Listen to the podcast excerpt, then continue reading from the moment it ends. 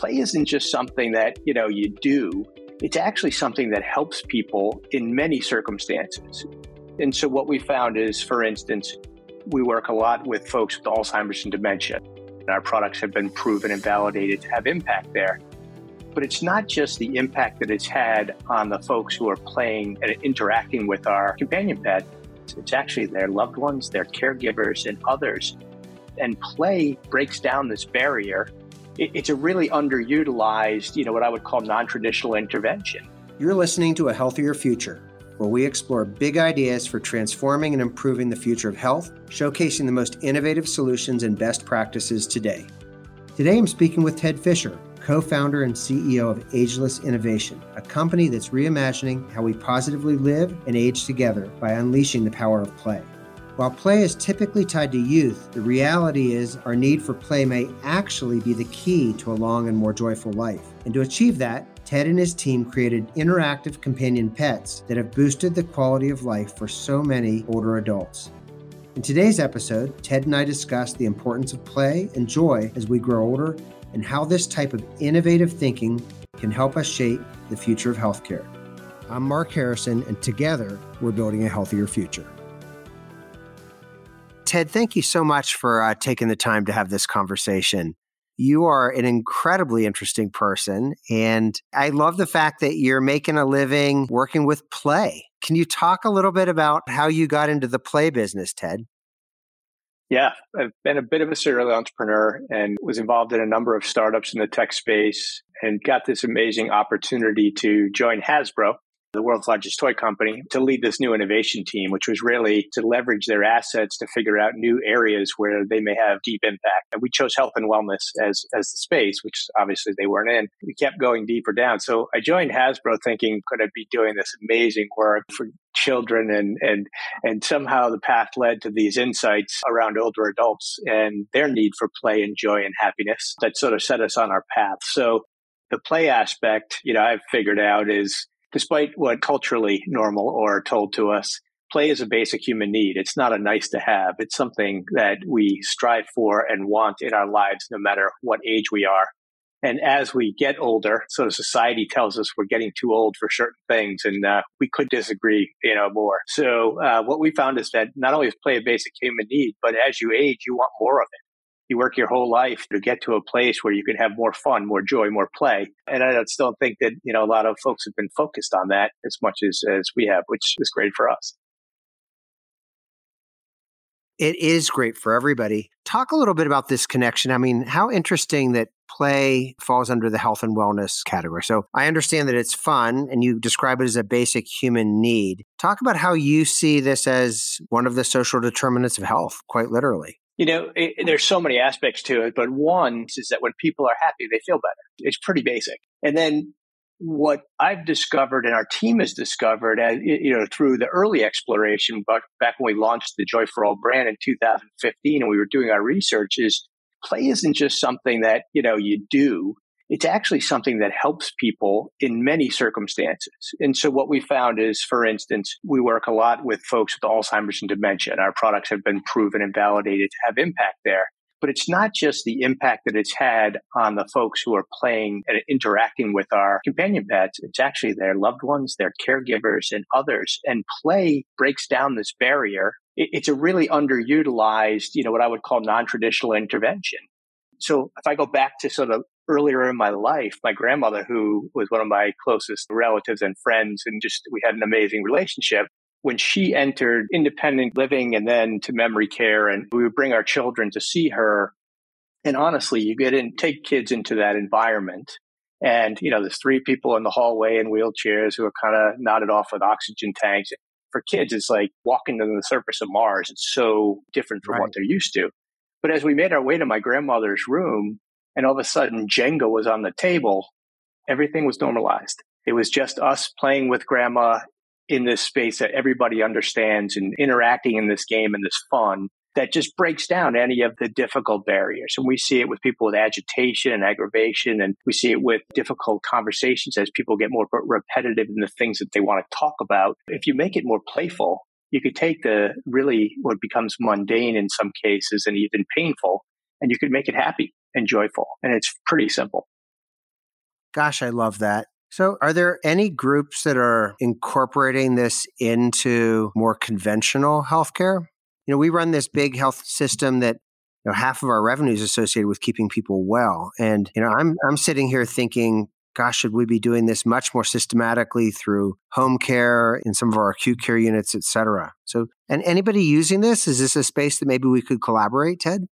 For sure. We have two main sort of areas that we, we address. We have a retail channel, which was obviously a natural offshoot of where we were born at Hasbro.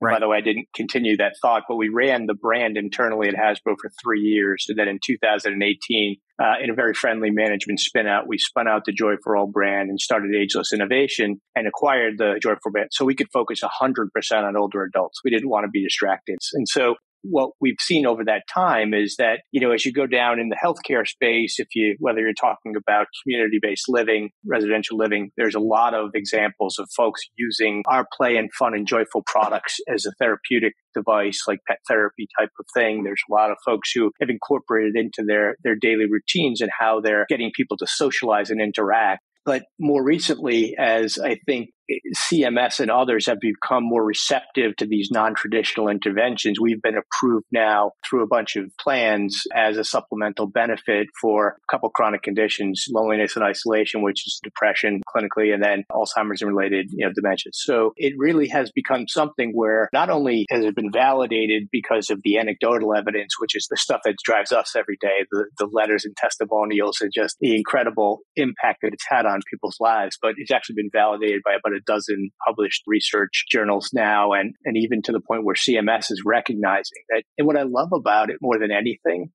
is the speed of the intervention in terms of the impact and the simplicity. You know, it's natural for people. You know, Ted, I think there are a lot of people who are listening who are fascinated by people like you. So, you serial entrepreneur, you see possibility where other people don't. Can you talk a little bit about how you grew up, Ted? And is this just how you were wired from the moment you were born? Were there influences in your life that, that helped you be the person that you are? And I love the fact that you combine an entrepreneurial business spirit with sense of humanism. You do it so well.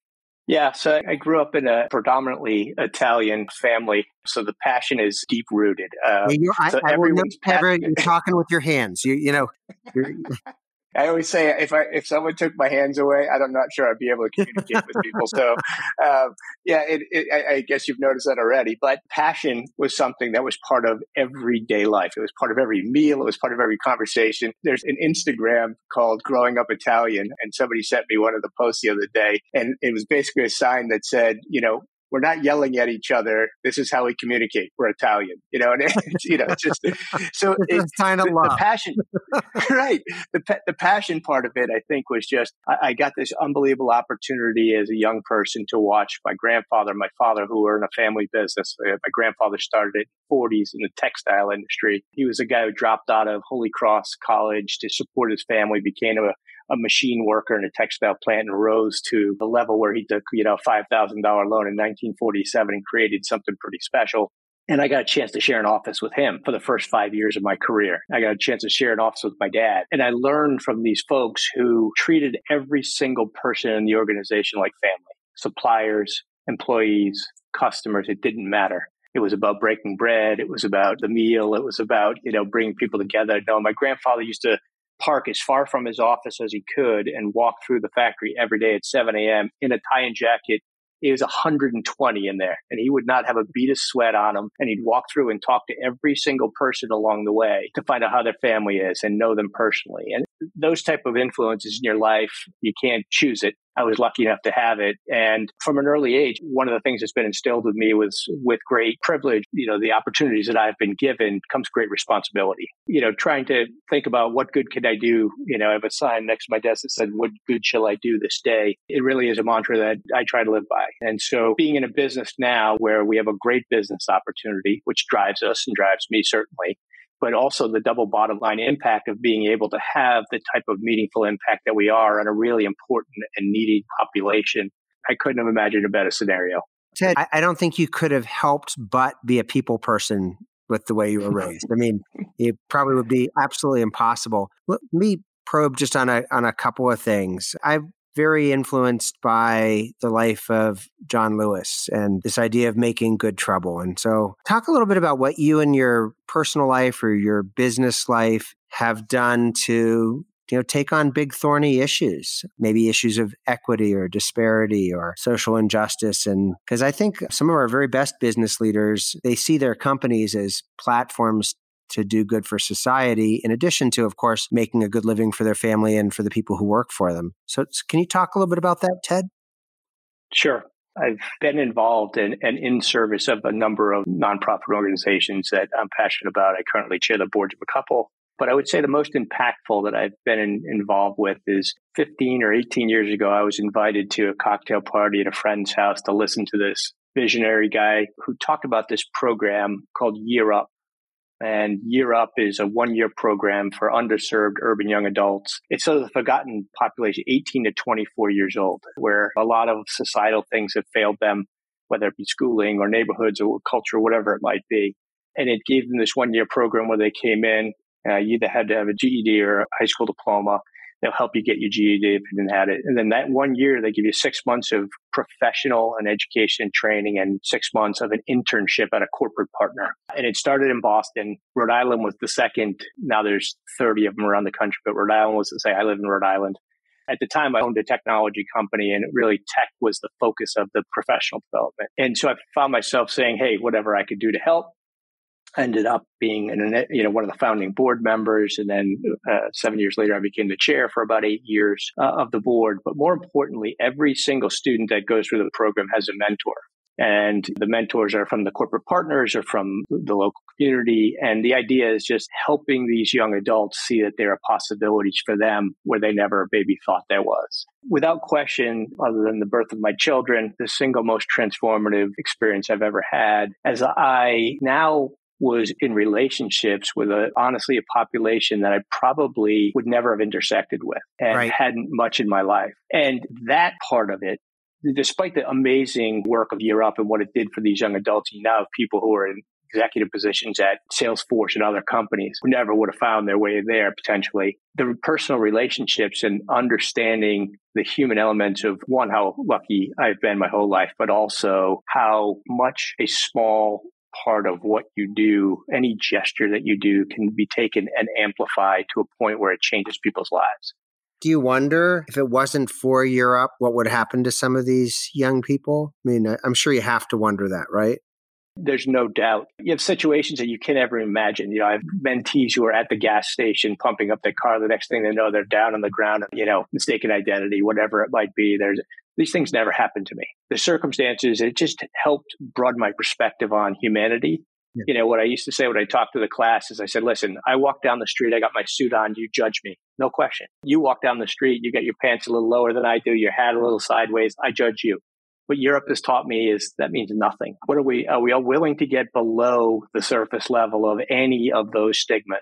And get to know the humanity side of the equation. And to me, it's about the greater humanity. So those type of experiences are things that it was an intersection in my life. I couldn't imagine the impact it's had. But just to give you a sense, one of my mentees, a guy named Alberto Irizarry, I was the best man in his wedding five years later. He's part of my family. I'm part of his family. He's got a daughter named Melody now. We, I mean, I never would have met Alberto Irizarry and right. I love him like a brother.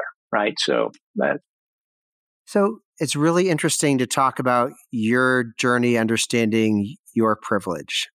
As we work on equity and health disparities at Intermountain, it's not political for us, it's clinical, it's practical. But we learn that we actually have to listen hard in order to learn. And it sounds like through Year Up, you've had the opportunity to listen and learn and know people. And maybe the other lesson for us is that it's really easy to like people you actually know as you said, you know, our brain is wired to judge. That's how it works. And we need to recognize that that's how it works in order to transcend some of the negative sides of it. So, Ted, you and your wife, Lisa, you've got three kids. Is that right? Yeah. So I have an older son who's 28. I have a daughter who's 26 and about to be married in August, and a 22 year old that uh, just graduated from uh, Denison University and is now launched in New York City. And all three working and, and happy and doing well. That's really nice. Congratulations. We have we're 29, 26 and 24 at our house. You get it. So far, everyone shows signs of being civilized human beings. So that, that's that's a really good thing. Um, that is a good thing. When your kids were a little younger and you were an entrepreneur, how did you actually describe to them what you did? Yeah, that's a great question. Because I'll tell you, as you're thinking about it, my kids loved it when I was an ICU doctor. They're like, because they totally got it. And then I started doing like starting right. businesses and doing leadership. And they're like, hey, dad, we really liked it when you were like, we could just say, hey, my dad works in the ICU, takes care of really sick kids. So right. for somebody like you, like, how did you relate to your kids in terms of what you did professionally? I'll give you two examples. And one is I was a partner in a tech company that was based in Arizona.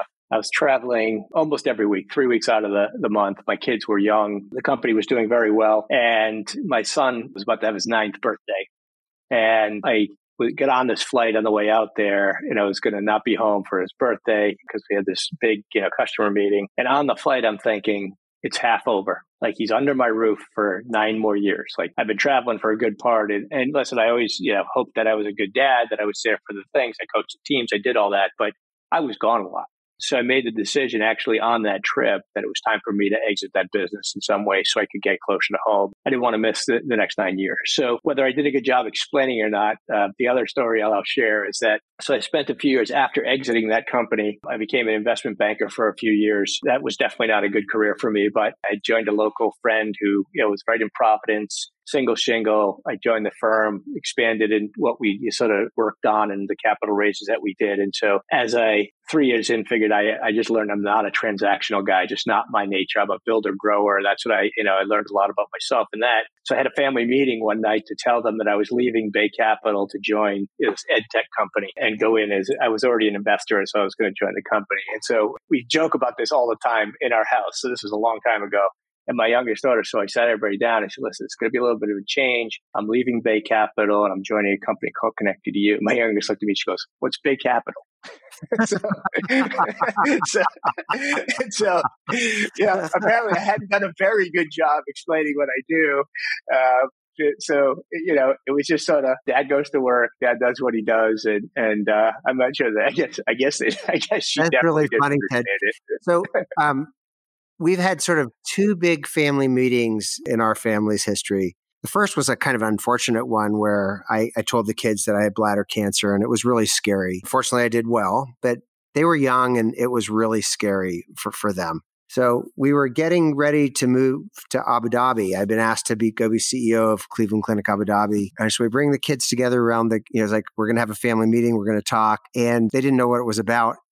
And when they when they heard that there was no cancer involved, they're like, "Oh yeah, that sounds that sounds great." I said, right. "Any questions?" And my our daughter said, "Do they have horses in Abu Dhabi?" And I said, "Yes, they, they have horses." She goes, "Okay, we're we're, we're good." so, you know, and how you frame the family, how you yeah. frame the family meeting. Ted, I'm fascinated by people who have serious hobbies. And because I think probably people who have, have serious professional lives also, they go all in on their hobbies. And you, are a marathon runner, and um, I love endurance sport also. And I think you've done like eight Bostons or something like that. That's no mean feat. 10, 10 now. Yeah, 10, 10, 10 I, Boston, I did my. Did my 10th in October and, and retired from Boston.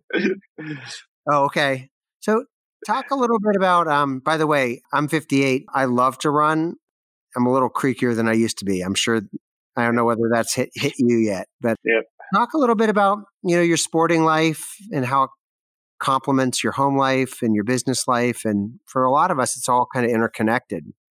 Totally. So I consider myself an absolute fitness fanatic. I love all aspects of it. I triathlete for uh, decades. As I know, you're a very accomplished triathlete. And I always said when I'm old, I'll run marathons.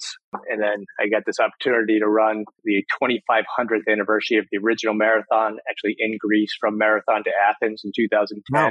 Uh, I, I, ran that marathon and then somehow I started running marathons and now I've run about 20, but 10 of them Boston's. And, you know, to me, there's a, a number of things to it. I work out every morning, seven days a week. I'm doing something early. Uh, I'm up early and it's the start of my day. It's the reset. It's my time. I have a, a, great gym in my house. That was a prerequisite of sort of buying this house is that I could dig down 12 feet so I could fit all the crap I wanted to in my, in my gym. Um, and, and have my ceilings high enough to do it. And so I start every day there or on the road or, or doing something, ride my bike, you know, running, whatever. And for me, it's, it's just sort of grounding your day. I'm, I consider myself a pretty miserable person if I don't work out uh, in the morning. And I also know that if I save it till the end of the day, it's probably not happening because I work long days as we all do. And uh, I think I'm we're coached, from the same so. tribe, Ted. Except I'm not a miserable person for me. I'm a miserable person for other people if I don't if if I don't exercise. That's what I meant. so, all right. So I, have never run an easy marathon. I mean, there's no such thing. Yeah. Those last five or six miles are are often kind of interesting. What have you learned in those last five and six, five or six miles that's relevant to the rest of your life, Ted? Yeah, I haven't figured out the marathon yet either, despite know 20, 20-ish attempts. And it is the last five or six miles always. It feels like I could run 20 miles in my sleep, and then all of a sudden uh, you go by Heartbreak Hill, and, and then it's not supposed to be the hardest part of the course, but somehow up here in, in your brain and everywhere else becomes a little harder. And, so there's two things. For the last eight years, I've raised money for charity for the, in the Boston Marathon. And I've raised for a, a good friend who was the head of pediatric radiology at Rhode Island Children's Hospital Lifespan Network in Rhode Island. He was a very close friend of mine, got pancreatic cancer, died, you know, a couple years later. Was an amazing human being who had changed my life in a lot of ways as a friend and also as a doctor. And those last six miles, I'm thinking about how easy I've got it compared to others who have really suffered and, and, and, do suffer. During COVID, I picked up a Meals on Wheels route, which was actually another blessing uh, in disguise as I never felt isolated because I had to go out every day and at least get my 20 girlfriends, my new girlfriends that I got to, you know, visit with every day. With, an average with my daughter. 80 ish. Yeah.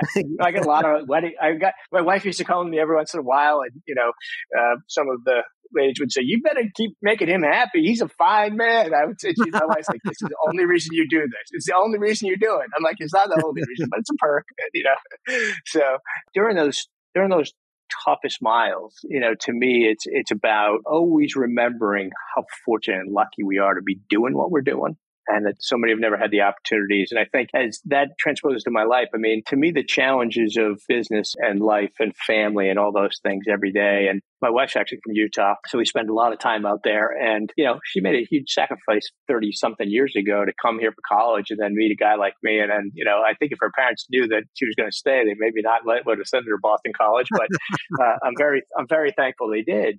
But I just, you know, every day I think about could I have made that same transition and moved myself my whole life out somewhere else where I didn't have any family and those type of things. So, you know, I think as you as you just sort of put things in perspective, there's always folks, and you could look at, you know, I look at friends of mine who have done really well. They they've retired, and you know, it's easy to kind of get wrapped up when, oh, geez, I wish I could do that. But I tend to more think about those that are less fortunate, that haven't had the opportunities, or when I suffer, I'm certainly not suffering as much as as others. That drives me. I love what you said. I always describe the second half of the marathon and Ironman as the dark side of the moon. You're sort of out of radio contact. uh, almost anything can happen, and you're you're out there on your own, buddy. And it is a great place for self discovery. It doesn't always feel good, but it's a great place for self discovery. And being intentional is a is a good thing. And in fact, I'm going to do Kona this coming fall. We've got a really super cool children's hospital campaign that we're doing out here called Primary Promise, and in essence, we're designing the health system for children that the nation should really have. So it's a distributed system. There's some bricks and mortar, but it's a lot about how do you keep kids well and how do they transition from pediatric issues to adult issues? How do we take care of their behavioral health? How do we help kids both prevent and be healed from childhood trauma? And it's going to be all across this eight state region that we call home out here at Intermountain now. So I love what you're doing. So, um, well, let's see if I make it. that final couple hundred yard, that's the reward for lots and lots of hard work. Actually, the hard work in and of itself is the reward. For sure. So race day is a celebration of all the training, which has actually been the, the, the whole journey. That's the fun part. So, talk a little bit about what you counsel young people to do, Ted. So, you've managed to be successful in the conventional sense and also successful as a human being. You've got personal relationships that are meaningful to you, both family and otherwise. You've managed to make money doing good things for other people. You're charitable. You have a whole life. But what advice do you give to young people who say, Hey, I want to be like you, Ted? be careful what you wish for. uh, my wife answers it better than I do, but we won't go into that. Um, you know, I, I do do a lot of mentoring. I, I, make myself available for young entrepreneurs and others in, in, the local area through a bunch of different you know organizations, uh, sort of formal and informal. And I think what's made the difference for me is so the passion piece plays a huge role. I've found that if you're in it for the money, you can achieve it. But I witnessed that it's not nearly as gratifying. Is that if you find yourself passionate about what you do, then you can kind of have it all. And I, I do encourage young people to find a passion and volunteer and serve because in that service, you learn so much about yourself, but you also learn so much about the opportunity to do well. I mean, I, have said to my children when, when I get into this older adult space, which again, I, I'm not sure I could have told you that seven years ago that this is where I would be. To me, it's been one of the more exciting and wonderful communities to be part of. Almost all the entrepreneurs in this space started their businesses because they faced a family issue that there was no solution for. It's an incredibly authentic industry, which is, is really great. Like you go to these trade shows and conferences and you know events like you hosted, uh, and you meet people that are are in it for all the right reasons, you know, for the most part. Doesn't mean they can't do well financially or they're not going to. It just means, you know, they're trying to solve a problem that their family faced that they want others not to face, right? That's a pretty uh, amazing premise. And I've said to my kids, get experience at what you love to do and then go and use that to try and figure out how to solve the problems for this bow wave of folks that are older adults and in need of so many different things as our population is about to shift over the next 30 years to predominantly over 65 years old. And the need is great there. It's a really long winded answer, but you know, I think more than anything, what I counsel people on is find what you love. It doesn't mean that your first job or your second job is going to be like your dream job. It means get really good at certain skill sets and then figure out how to use that in, in the areas that, that you find passion and love. So, Ted, what's next for you?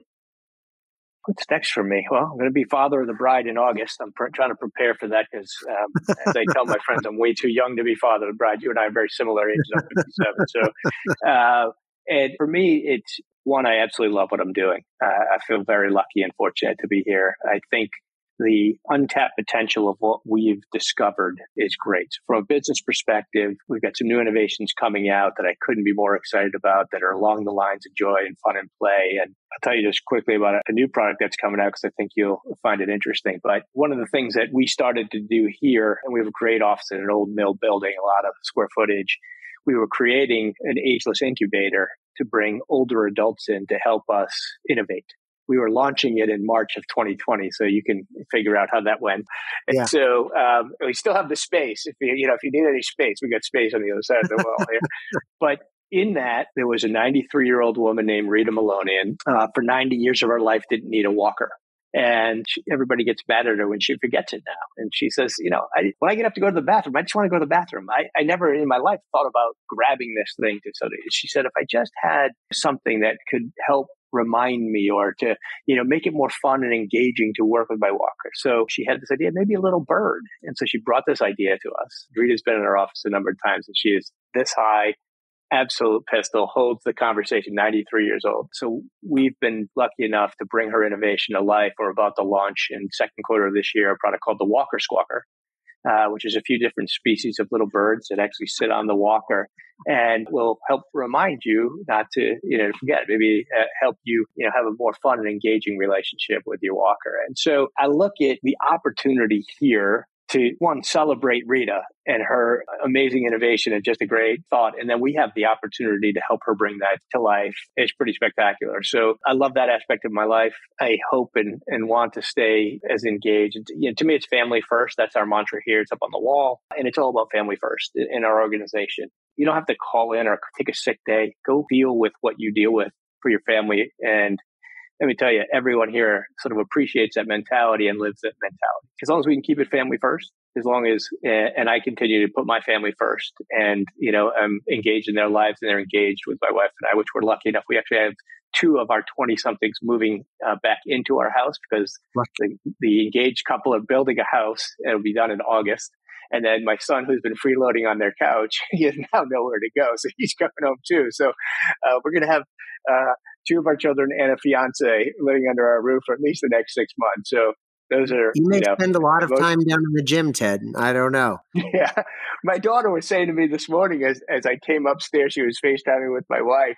She goes, "Dad, it's a little late for you to be down there." I go, "Well, no, this is my time." And she goes, well, I'm moving in next Friday. You're going to have to maybe split the time, like you know. So I got, I I'm either going to have to start earlier or. I really appreciate the conversation. I appreciate your contribution to society. I don't know if your folks are still alive.